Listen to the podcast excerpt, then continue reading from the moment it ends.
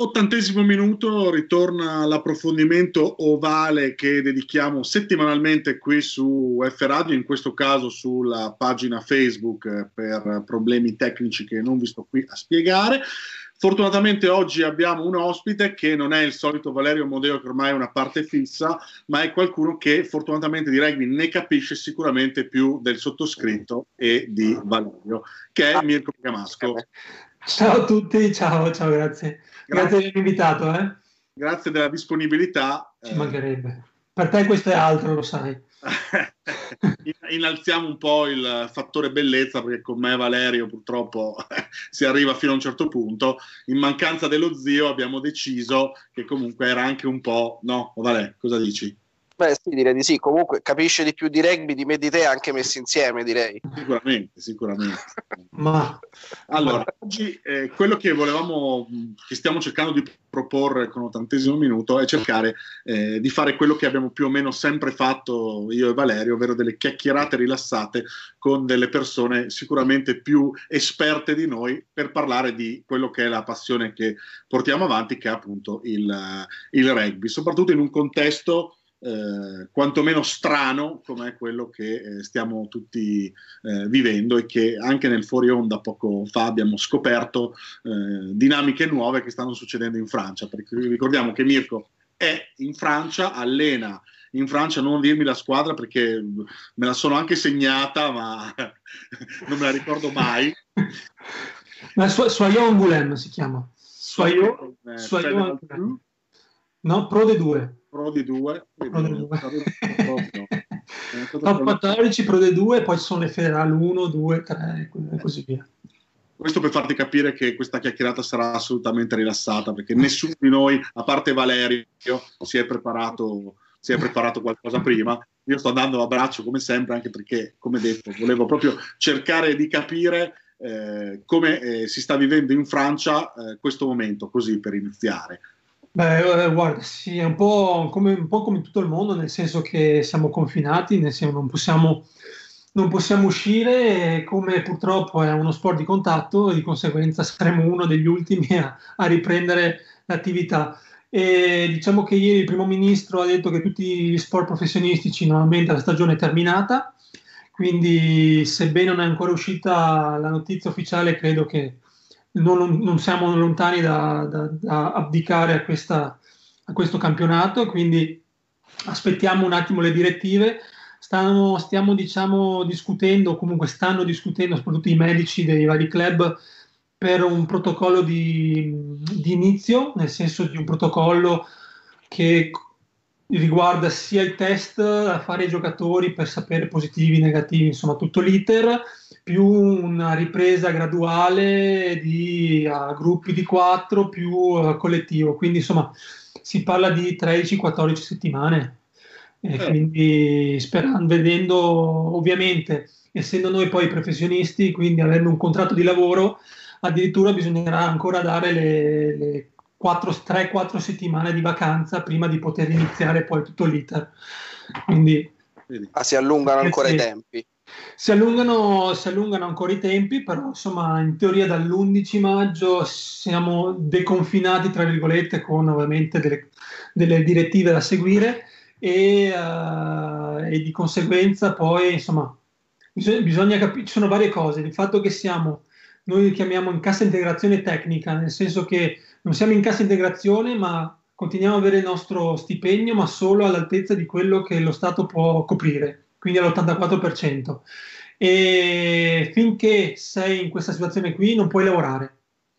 Ok, quindi non, non, puoi dire ai giocatori cosa fare, cosa non fare, non possono, se loro chiedono una, non so, una parte, un, un planning di, di, di, cardio, di parte fisica, puoi darglielo, però non puoi tu essere uh, a, impo- a, imporgli di fargli qualcosa, di fare qualcosa. E quindi insomma c'è un po', un po', un po' complicato, però diciamo che in teoria dall'11 dovremmo uscire da questa situazione, probabilmente partiranno direttamente in vacanza, ovviamente vacanze tra virgolette, nel senso potrei uscire ma non ci sarà l'attività, per probabilmente riprendere in giugno, però insomma stiamo ancora valutando perché comunque le cose cambiano più o meno ogni giorno. Come, come è stata presa eh, sia dagli addetti ai lavori che insomma dai tifosi la sospensione dei campionati? Perché qui in Italia, come avrai saputo, insomma c'è chi è soddisfatto della sospensione, chi invece eh, vorrebbe continuare. Lo scudetto sul petto. invece lì come è stata presa, considerato anche quanto il rugby è seguito, insomma.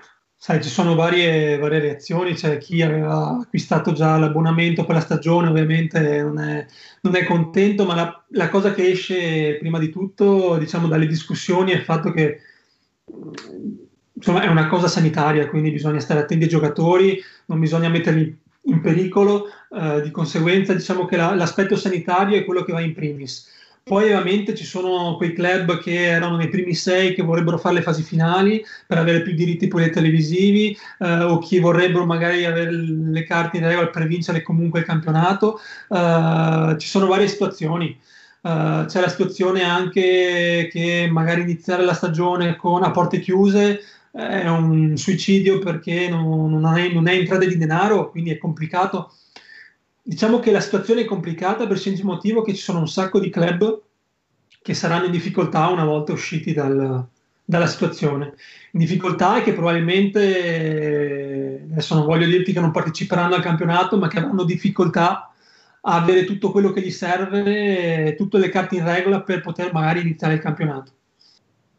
E quello purtroppo è un life motive che si sta un po' prendendo atto di tutti gli sport, anche qui con rugby. Molte società, anche più piccole, hanno chiuso e non sapranno che cosa saprà, sarà del loro futuro. Certo, l'unica differenza è che da voi sono professionisti, qua di professionismo c'è forse quelli che puliscono i, eh, gli spogliatori. Il professionismo nel terzo tempo noi abbiamo è un'attività seria, qualcuno, anche perché adesso devono anche sanificarli, quindi ci vuole una vita.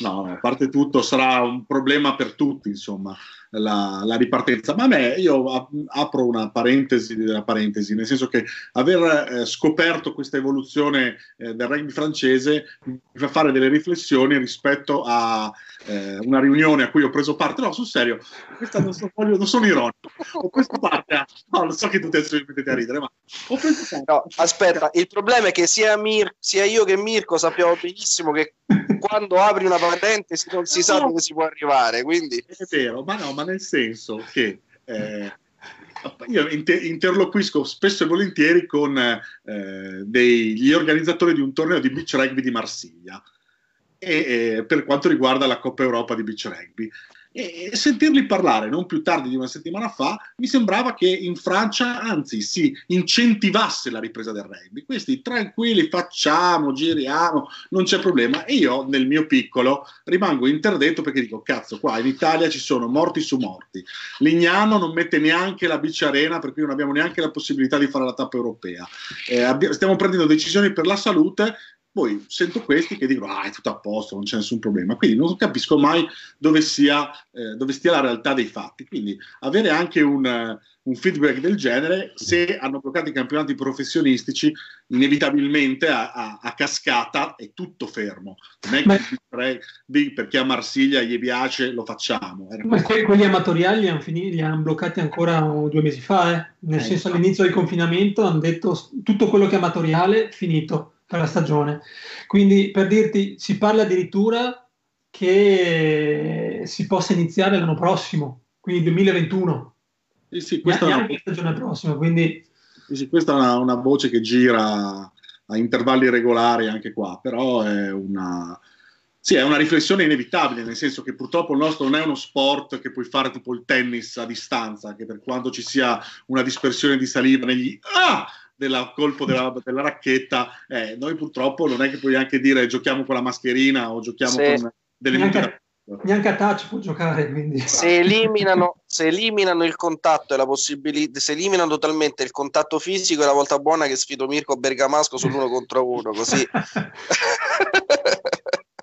Ancora lì, sono, sono, in forma, eh, sono in forma. Eh. Mi, te, mi, tengo in forma, quindi no, non saprei, non so. Su questo su, è fuori di dubbio sul suo stato di forma. È su Valerio che abbiamo i nostri, i nostri dubbi. Per quanto... Dal 2008 però che avete i dubbi. Ah, no, ma figura. quando giocavi apertura, apertura eri così fresco. Valerio, tu hai qualche domanda, visto che so che ti sei preparato 30-40 giorni prima ancora di fare questa diretta? No, io ehm, avrei un paio di domande. La prima eh, va al di là di quello del, ehm, del, discorso adesso del coronavirus e dell'interruzione dei campionati ed è più sull'aspetto tecnico.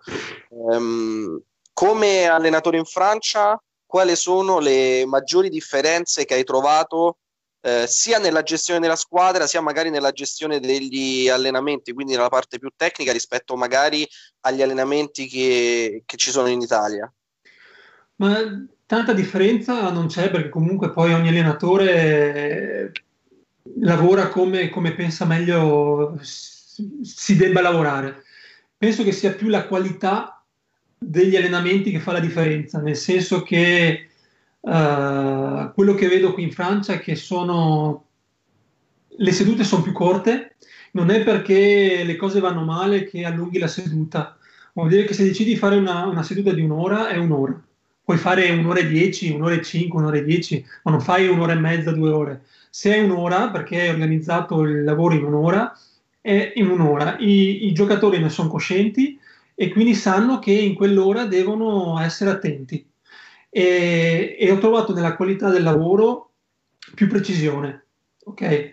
Più precisione. Uh, il perché e il per come, sinceramente non lo so, probabilmente perché il rugby ha un'evoluzione più importante qui in Francia, di conseguenza se vuoi arrivare ad alto livello devi seguire un certo iter, probabilmente perché hai più internazionali che giocano in differenti squadre e quindi hai dei giocatori che portano ancora più su il livello il livello de- della squadra e quindi gli altri sono trasportati di conseguenza.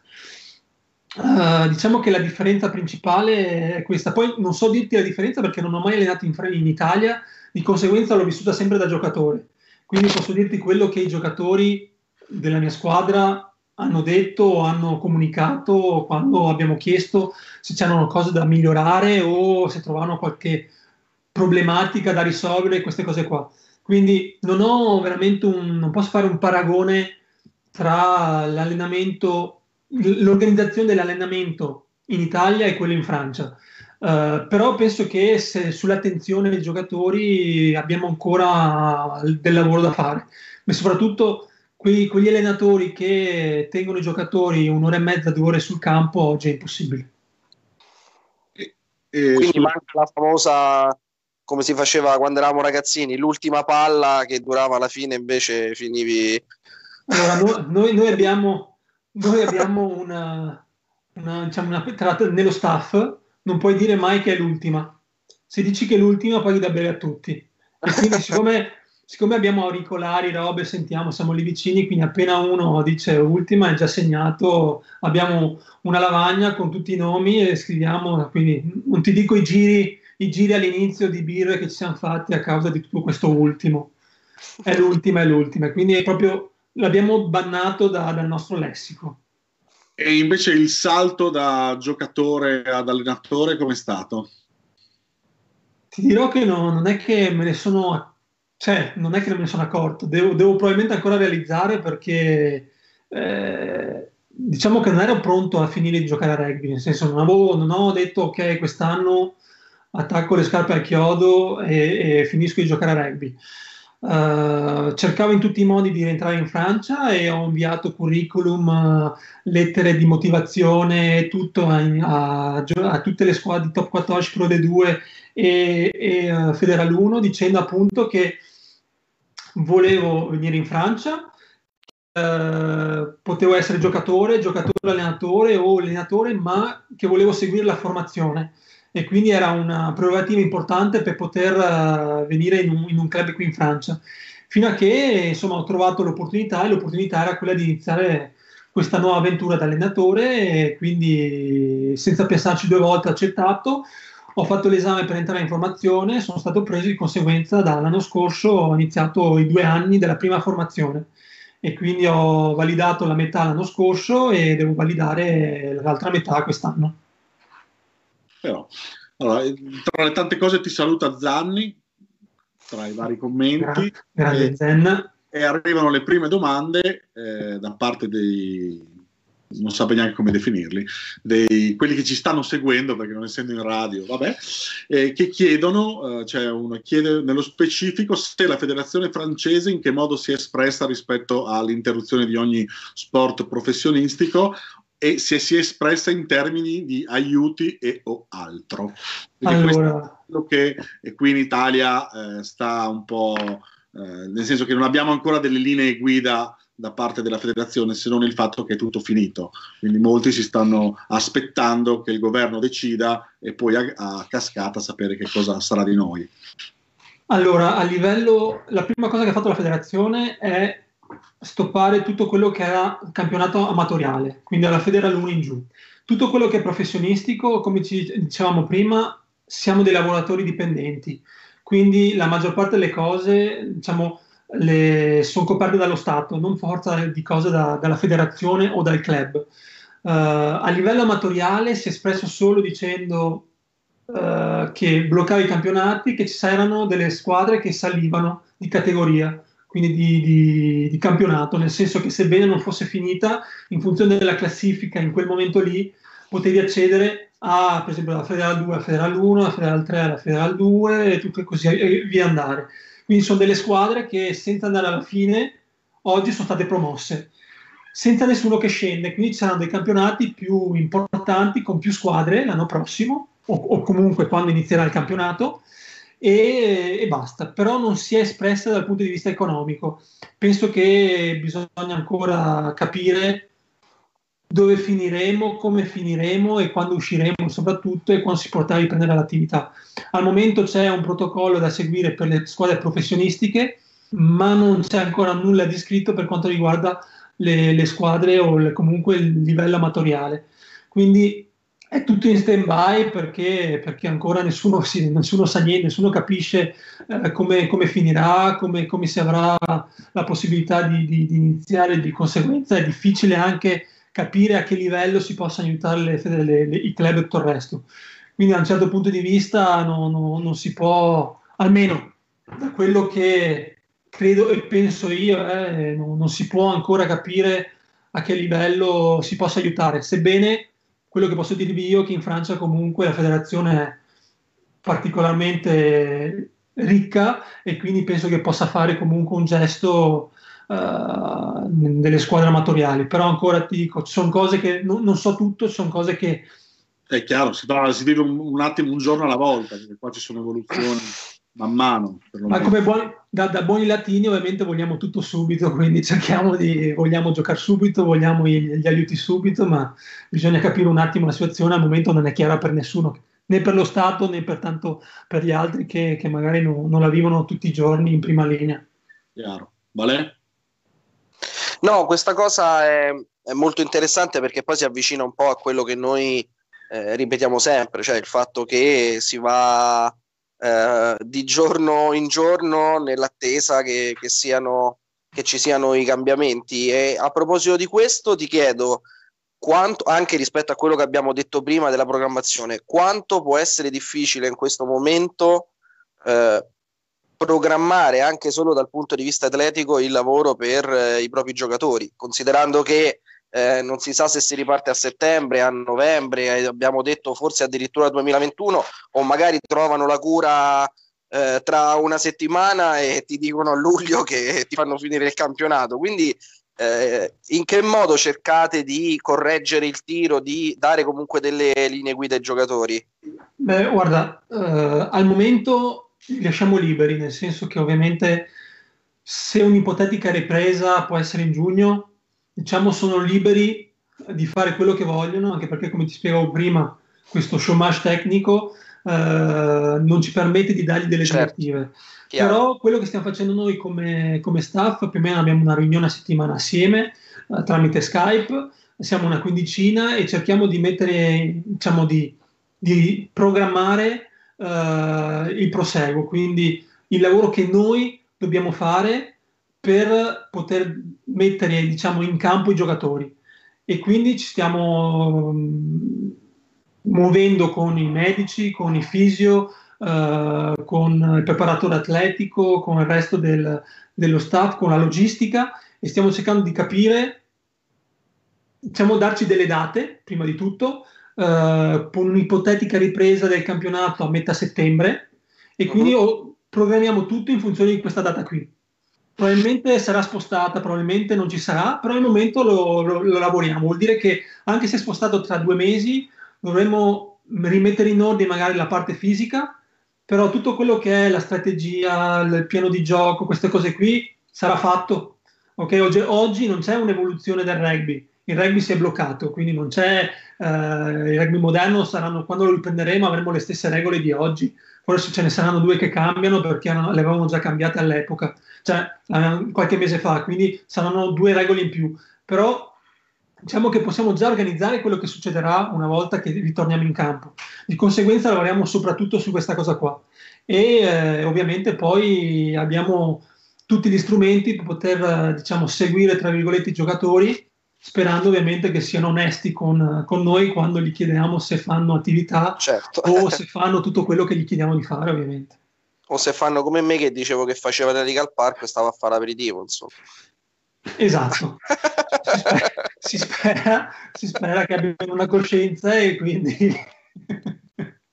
Senti, invece una domanda adesso abbasso leggermente il livello del, della trasmissione e eh, se non ricordo male all'interruzione del campionato eravate settimi in classifica, giusto? Settimi in classifica, esatto. Settimi, ok, perfetto. Allora, è chiaro che con questa sospensione dei campionati c'è, come si suol dire, chi ha rosicato perché magari voleva vincere e chi invece magari era ultimo in classifica ha tirato un sospiro di sollievo perché Io... si è ritrovato salvo, tipo Davide. La domanda è: tu hai più rosicato che si è fermato il campionato o magari sei stato più soddisfatto perché, oh, meno male, comunque. No, no, no, assolutamente. Allora ti dico, ti, ti rispondo molto sinceramente.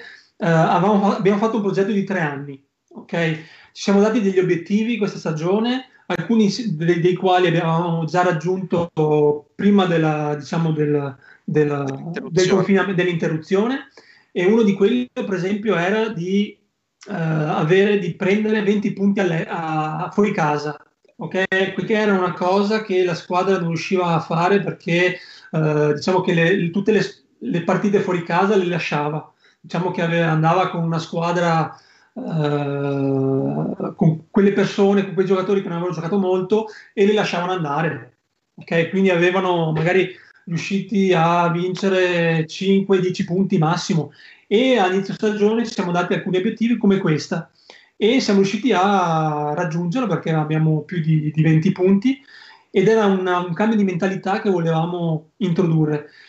Praticamente tutto il lavoro è stato centrato su cambiare la mentalità, cambiare le abitudini che avevo, renderle più professionali, ok? Eh, perché avevano ancora un po', come posso dire, cioè il lavoro degli allenatori prima era stato importante perché comunque erano da quattro anni saldi in Pro 2, però c'era bisogno di un cambiamento e cercavamo di dargli un'impronta più professionistica, nel senso che io ho vissuto l'alto livello, l'allenatore principale comunque ha 15 anni di esperienza, tra cui un campionato vinto con lo Stade Francais nel 2015, eh, una salita con lo Yonax, eh, adesso non mi ricordo in che anni, in, dalla Pro D2 al, al, top 14, quindi sa come funziona. Di conseguenza abbiamo improntato tutto su cam- il cambiamento, sapendo che probabilmente non arrivavamo tra i primi sei quest'anno. Se c'era la possibilità, perché no? Eh? Non avevamo messo limite a nulla, ci, ci mancherebbe. Cioè dire che ogni partita in più sarebbe stata un'esperienza in più.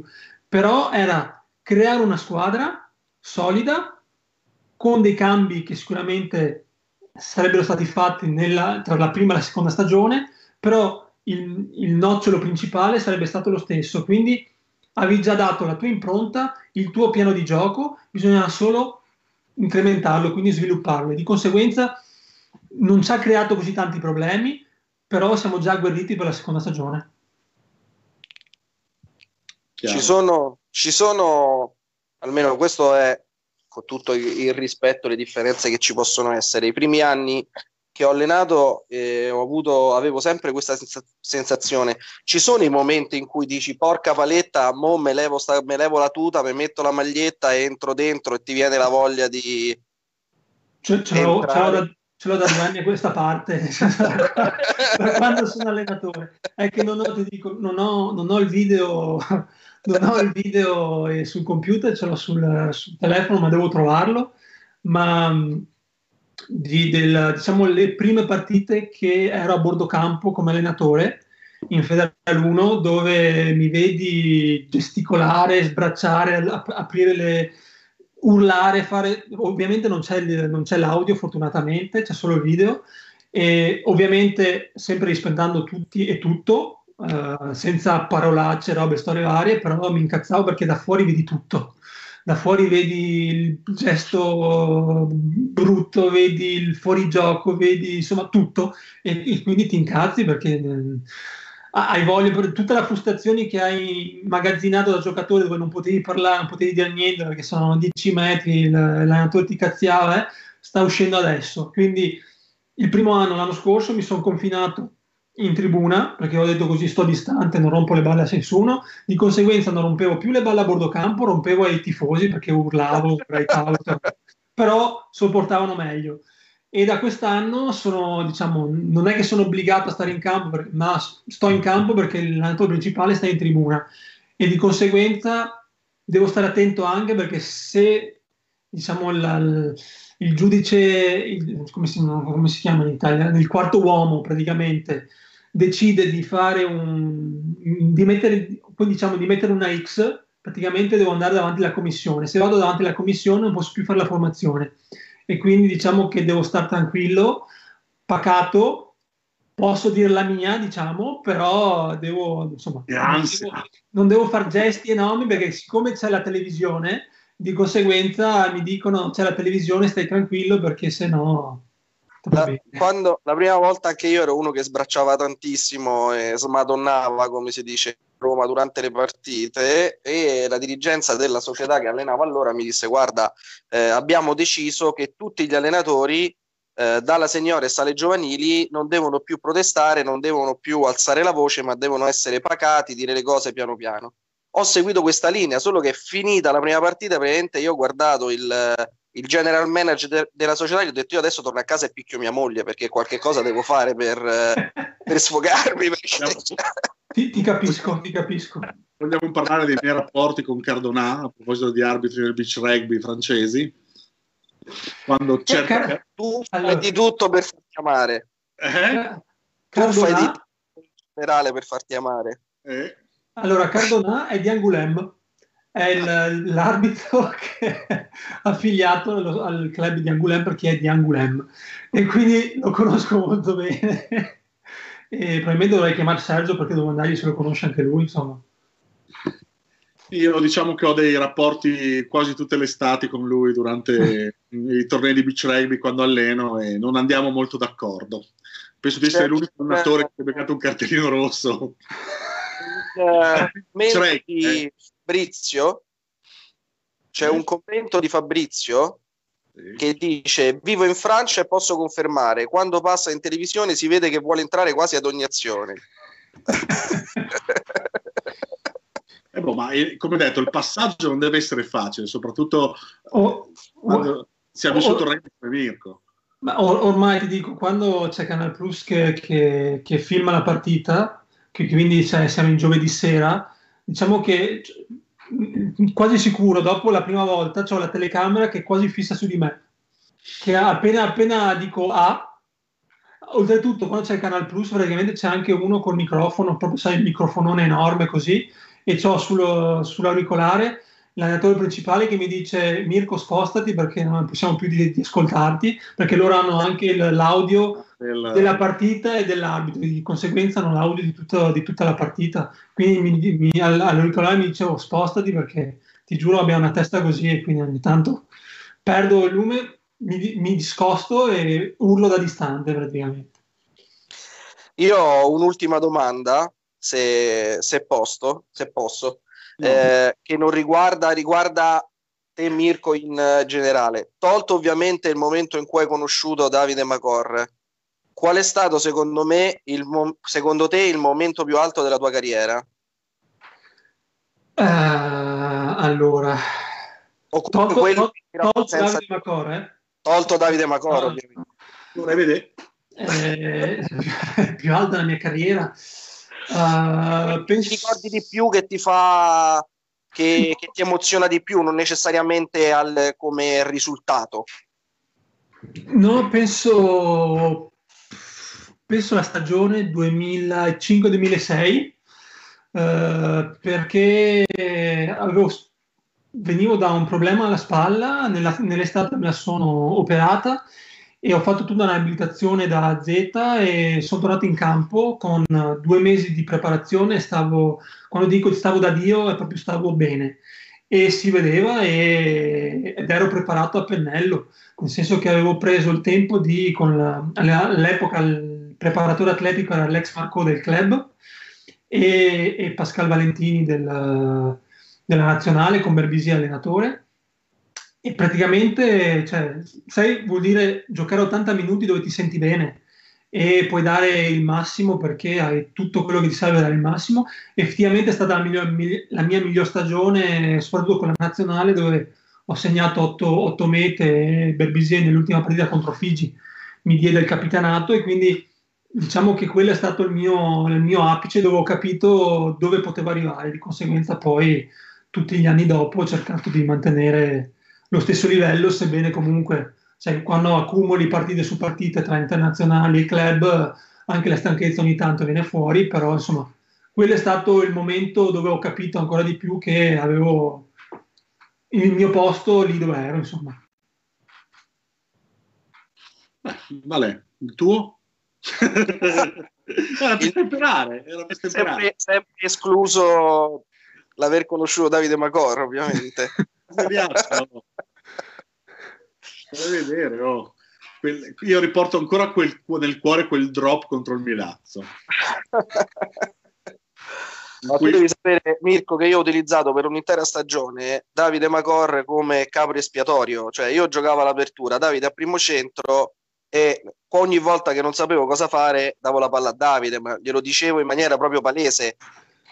Insomma, cioè, eh, diciamo che tutti avevano questo spirito quando giocavano con me a 12 se non sapevi cosa fare, dalla Davide, che tanto insomma, grande e grosso e va dentro e spacca tutto, quindi non, c'erano problemi da questo punto di vista. Diciamo che era una routine di, di tutti. Sì, eh, poi, si, poi, si, sviluppava il gioco. Io ero quello intelligente della mia tre quarti. La testa della Iete, capito? Apri, aprivi, aprivi, il buco e noi c'entravamo eh, con sì, grande piacere. Era, era, fu così. fu così. Così, fu così, ricordo. Ricordo, ricordo io guarderei anche un po', so che al, al rugby italiano, nel senso, eh, facendo un po', osservando quello che è, successo dal mondiale al, al Sei Nazioni. No, a parte tutto, eh, siccome tu l'hai vissuta in prima persona, eh, la maglia azzurra, e quindi mi, mi, fa, mi, farà piacere anche sentire un po' il, il tuo parere eh, dopo un mondiale che insomma l'abbiamo commentato tutti, stato, abbiamo fatto quello che dovevamo fare e, e, niente di più, ma insomma nessuno si aspettava che battessimo gli All Blacks nonostante il pareggio. E, poi l'evoluzione è stata la, l'addio di Oshie e il, l'arrivo di Franco Smith. Quindi un, le prime due partite delle sei nazioni sono state quello che sono state, ma inevitabilmente c'è stato un cambio eh, di tutto, generazionale, l'addio di molti senatori, eh, tutto questo, queste cose. Il vicendamento del capitano. Sì, insomma, c'è stato, ci sono stato un cambio forte, per cui non è che ci si aspettasse subito un risultato, ma qual è la, la differenza? In, cioè, nel senso, vediamo una Scozia eh, combattere contro tutti, eh, con, con, le loro forze. Noi che comunque abbiamo eh, gran carattere arriviamo sempre fino a un certo punto e poi non riusciamo a esprimerci come magari potremmo. O sbaglio? Allora ti dico, no, no, non sbagli, nel senso, allora ti dico, cresciuti siamo cresciuti, il problema è che gli altri crescono più velocemente. Esatto. Allora, perché? Perché, perché probabilmente dobbiamo ancora lavorare su tutto quello che è formazione dalla formazione degli allenatori alla formazione del giocatore. Oggi probabilmente non abbiamo tutte le armi, ok? O tutte le armi non sono organizzate per essere utilizzate al meglio. Um, per me la, il problema principale, e l'ho già detto in altre, in altre interviste, è che vogliamo tenere tutti in Italia. Ok, tutti i giocatori, tutti in Italia. Perché tenerli in Italia? Se hanno la possibilità di andare all'estero, uh, fare un'esperienza una, su una cultura diversa dalla nostra, su un livello che oggi è diverso dal nostro, non dobbiamo nasconderci, cioè a un livello più alto e, e si vede da, dai risultati. Perché non lasciarli andare? Perché non utilizzare quei posti lasciati liberi, quei giocatori che vanno all'estero, per dei giocatori giovani che piuttosto di andare a giocare adesso che non si offendano a Calvisana, a Rovigo, a Petrarca o in altre squadre, vanno a giocare a Zebra e Treviso. Ok, invece di farsi la gavetta di quattro anni nel campionato di, italiano, dove sappiamo che il livello è medio, ok, hanno la possibilità magari di integrare subito la, chiama, le, le squadre di Treviso e Zebre. Adesso dell'Under 20 ci sono dei, dei giocatori interessanti, però chi ha fermato alle zebre o Treviso? Sinceramente non ne, ho, non ne ho sentito parlare, però dimmi tu, magari ne sai più di me. No, l'unico che giovane che si è spostato è stato Rizzi, che da Treviso è andato alle zebre. Ma... Però dell'Under 20 di quest'anno? No, non, per il momento no, mi pare che siano andati tra in, uh, un po' al Petrarca, un paio, Calvisano ah sta, sta trattando un altro paio. Sicuro. Personalmente, personalmente, ad esempio, trovo particolare che i giocatori dell'Accademia giochino in Serie A. Se, nel senso, eh, è una squadra di sicuramente di eh, livello per la Serie A, ma secondo me dovrebbero e potrebbero cimentarsi almeno nel eh, top 12 per eh, aumentare il ritmo, per eh, anche lavorare di più sulla fisicità Insomma, siamo, io... siamo d'accordo, però con l'allenamento che fanno in accademia non riescono a vincere una Serie A. Perché? Allora bisogna capire perché non riescono a vincere la Serie A. Perché comunque sono giocatori, i migliori giocatori in Italia, messi in un'accademia, sono giovani, niente da dire, magari non hanno l'esperienza che sicuramente giocare la, la Serie A non è così semplice, avendola vissuta, non è così semplice come giocare un Pro 12 o una, un Celtic League perché comunque hai più armi a tua disposizione per poter sviluppare i giocatori, sì. però rispetto alle squadre di Serie A sono, si allenano una giornata, studiano normalmente, credo che studino, delle volte non tutti, ma la maggior parte studia e poi si allena, quindi vivono di questo, però non riescono a vincere il campionato di Serie A. Quindi bisogna porsi delle domande, allora, sono i giocatori che non sono di qualità o forse non abbiamo quei, quei formatori che servono a formare i giocatori. Parlo sempre da, da, come si chiama? Parlo sempre da ignorante, nel senso che non conosco il lavoro che ha fatto. Ne conoscevo un po' quando Philippe Dussi era in accademia, quindi sapevo il lavoro che lui faceva, non per forza di cose qual è il lavoro dei, dei, degli allenatori, perché non conoscevo, non conosco come organizzano il lavoro. Però quando guardi l'Under 20 di quest'anno dici, cavolo, è interessante, sono giocatori veramente interessanti. Certo. E secondo me sono giocatori interessanti che potrebbero giocare addirittura già in Celtic o bene o male essere nella rosa, magari non giocare tutte le partite perché è un primo anno, ma fargli rende- si rendano conto subito di qual è il livello. È vero che ci sono i permit, ci sono i permit, però è uno sballottamento avanti, indietro, avanti, indietro, avanti, indietro, avanti, indietro è, insomma, è, è, comunque un lavoro in più, ok? Però la cosa è che di questi giovani oggi hai comunque dei piloni saldi all'interno di Zebre Treviso, quindi non hai tanti posti a disposizione, però se hai 10 giovani che possono crescere ad alto livello, però hai solo due posti, cinque posti liberi, ce ne hai cinque che li lasci per strada ed è un peccato perché non è che abbiamo questa abbondanza di, di giocatori professionisti che possiamo dire possono ottenere una partita di alto livello. Quindi, perché non lasciare andare chi ha la possibilità di andare, sapendo che comunque lì dove vanno hanno una formazione e possono crescere ancora di più, come aveva fatto Padovani a, a, Tolone, senza dovergli poi uh, dire che deve tornare perché se no non gioca più con la... Cioè, dai, basta queste cose qua, è stupido. Perché devi minacciare un giocatore, giovane o, o non giovane che sia, per farlo tornare in Italia? Dai l'opportunità, quando noi giocavamo, eravamo 18-19 giocavamo all'estero.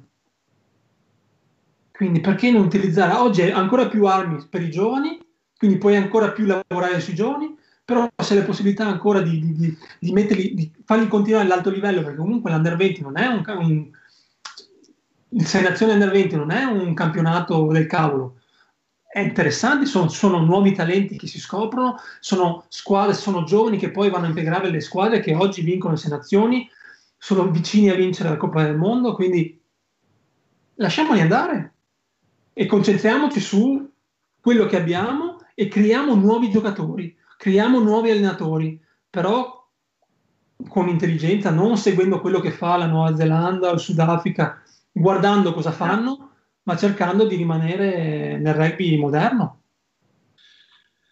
Tornando a qualcosa di più personale, Ale Zanni ti chiede che cosa hai pensato prima del calcio piazzato decisivo di Italia-Francia del 2011 a Flaminio. Uh, no, niente, niente di, allora, sinceramente, niente di particolare, nel senso che un po' forse per fortuna avevo messo il calcio prima della meta di, di, di, di Masi, che era più o meno nella stessa posizione, quindi forse quello mi ha dato un po' più di fiducia, però sinceramente mi sentivo abbastanza fiducioso, infatti se, se, guardi, se guardo il video, perché l'ho guardato, perché sinceramente non mi ricordo cosa ho pensato in particolare, però ho preso il tee, l'ho appoggiato, ho messo il mio pallone, ho fatto i miei, passi, ho calciato. Non c'è stato un momento particolare in più o qualcosa di, di diverso, era una routine che con Philippe Dussy avevamo creato, che era, era, tra virgolette performante, nel senso che mi dava tutte le opportunità per poter uh, mettere la palla in mezzo ai pali da qualunque, da qualunque, posi- da qualunque posizione, diciamo, fino a 45 metri, delle volte a 50, diciamo, però mi permetteva di essere sicuro su, sui miei mezzi, di conseguenza ho appoggiato, ho tirato e è entrata. Eh. e quindi oggi stiamo qui a parlarne fortunatamente in positivo e, e, quindi niente insomma è stato non ti dico, cioè, ti dico la verità c'era lo stress del fatto di, di dire il punteggio cose però non ha inciso su uh, la, il gesto che mettevo di solito. Ale te lo chiedeva perché lui era girato dall'altra parte ad occhi chiusi e quindi voleva sapere come la dinamica, la dinamica in prima persona. No, penso, insomma, penso che non fosse il solo comunque. una, una, carriera da, vissuta sempre dal, ad alti livelli da giocatore, eh, guardando al futuro come allenatore, che chiaramente si punta sempre al massimo, ma un, un sogno nel cassetto, qualcosa che, qualche ulteriore soddisfazione da toglierti. Beh, guarda, sogni al momento non ne ho, nel senso che sono veramente concentrato su, sulla mia formazione, vuol dire voglio crearmi un'identità di allenatore eh, e avere le mie idee e portarle avanti. Uh, no, ovviamente, come da giocatore, voglio arrivare il più in alto possibile. Non ho una squadra in particolare, non ti nascondo che ovviamente sta France Racing, avendo giocato uh, con questa maglia, yeah. allenarla un giorno non mi dispiacerebbe, anzi sarebbe solo che un, un plus, eh, qualcosa di, di, di interessante. Però sai bene che più, più de, di, di, quando sei giocatore o allenatore non è che rimarrà 12 anni in una squadra o 15 anni. Uh, se ci rimane tanto, ci rimane 5-6 anni, uh, delle volte anche meno, e, e quindi uh, tanti progetti fissi non ne puoi fare, però no, il, il, sogno è che possa rimanere, che questo possa essere il mio, il mio lavoro e che possa rimanere ad alto livello anche da, da allenatore il più possibile. Poi insomma sta a me dimostrarlo anno dopo anno e rimanendo diciamo attento a tutte le dinamiche, a tutti i cambiamenti per, per poter dare ai giocatori quello che hanno bisogno per, per essere performanti insomma. Adesso facciamo parlare Davide con eh, la dirigenza dello Stato francese che lui ha le mani in pasta ovunque, Mirko, consideralo praticamente fatto. Eh. Ci pensa lui in realtà con la Francia ho un po' qualche problema. Forse, forse posso arrivarci scavando un pochino, rompendo le palle da giornalista, dai. No, Mirko, io ti ringrazio, noi ti ringraziamo della, della disponibilità di questa chiacchierata. Eh, Grazie a voi, è stato solo che un piacere. E niente, noi ti auguriamo il meglio, chiaramente io continuerò a romperti le palle con qualche messaggio di tanto in tanto per, per sapere se va tutto bene e via dicendo. Quando Vale, vuoi che dire, io ringrazio anche te soprattutto perché un, penso che anche per Mirko fosse la prima volta in cui è stato intervistato con uno disteso a letto. e, con, e svelando. Eh, guarda, io adesso lo faccio, lo faccio anche con Mirko perché poi non vorrei che si sentisse escluso. Tiro fuori uno dei peluche, eh, d'altronde qui lo smart working ci costringe a stare in posti assurdi. Bisogna trovare la soluzione in tutto. Esatto. Noi ti ringraziamo e uh, per ottantesimo minuto vi diamo appuntamento a mercoledì prossimo con un altro ospite che vi sveleremo in uh, corso d'opera. Uh, Mirko ancora grazie, Enrico in regia ti ringraziamo per il lavoro e ringraziamo chiaramente tutti gli ascoltatori. Rimanete connessi su F Radio perché eh, stasera c'è eh, La Ragnatela che è un simpatico programma dove si può scoprire un comune denominatore in un gruppo di canzoni, una ricerca musicale non da poco che il nostro Vittorio Comanda continua a proporci. Grazie Mirko, grazie Valerio, alla grazie prossima. Ciao ciao. Grazie.